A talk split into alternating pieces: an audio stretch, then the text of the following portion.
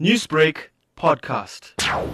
Our port has for many years been a, a, kind of a place where drugs would be peddled through. So our aeroplane airport has also been similarly used for that purposes. But yeah, more so our docks for ships to enter in undetected. And so yeah, it's great that they have been detected and we have seen a lot of drugs coming through the ports into our inland communities or provinces. So we sadly have also seen that even though the drugs, and I, I, I can't speak of tested results as yet, but there are tests being done by our forensics department of the South African Police Services where you will see that the drug that is coming onto the street is not the pure drug that is actually coming in through those ports. It's all laced with a lot of other stuff that is really causing a lot more damage to the user. How would you describe, you know, the extent of cocaine use in the Cape Town areas, Saldanha Bay, and the areas that you also service? Clearly, with the the seizure of that volume of drugs, it kind of coincides with the growth that we have seen of the graph of how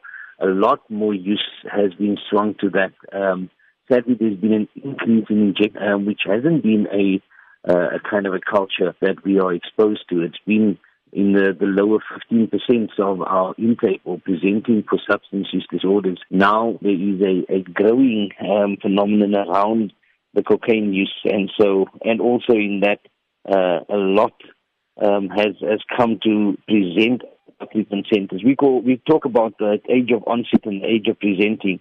And the age of onset has been getting younger, and a lot of the drugs that they have been exposed to has been indicating on our end that there is an increase in cocaine and heroin use across the country.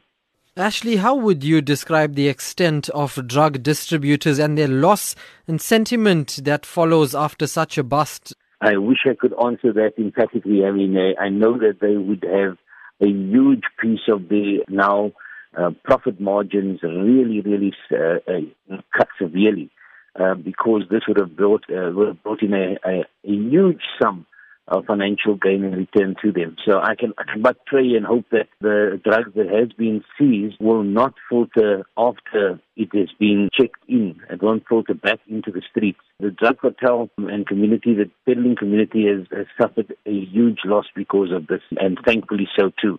Newsbreak, Lotus FM, powered by SABC News.